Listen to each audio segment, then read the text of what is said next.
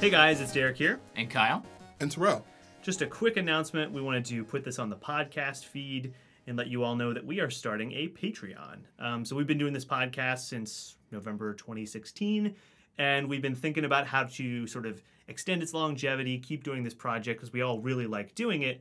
And we decided that like one of the best things going forward be, would be to have a small trickle of money, and that's why we started to uh, you know think about putting a Patreon together. And so, for those of you who don't know what a Patreon is, basically you'll just be contributing money to help us cover our equipment, our hosting fees, our labor costs, and to help us uh, build this podcast that we've been doing for a year and a half now.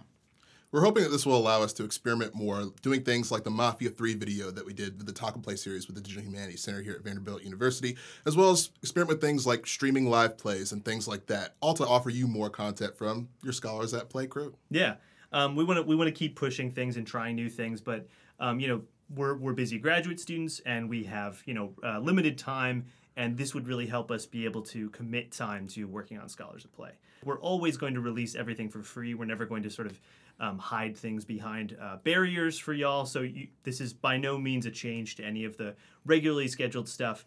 Um, you can just we, we, would encourage you to think of it as like a tip jar where if you like what we're doing and you want to support us feel free to uh, you know uh, drop us some money that'd be great so yeah that's really going to do it for us um, if you want to uh, check out our patreon you can go to patreon.com slash scholars at play to check out all of our goals and rewards there's a couple different tiers for whatever level of support you feel comfortable with and we really appreciate you guys just listening and supporting us throughout the last year and a half. So um, that's it for us. I'll, I'll see you later.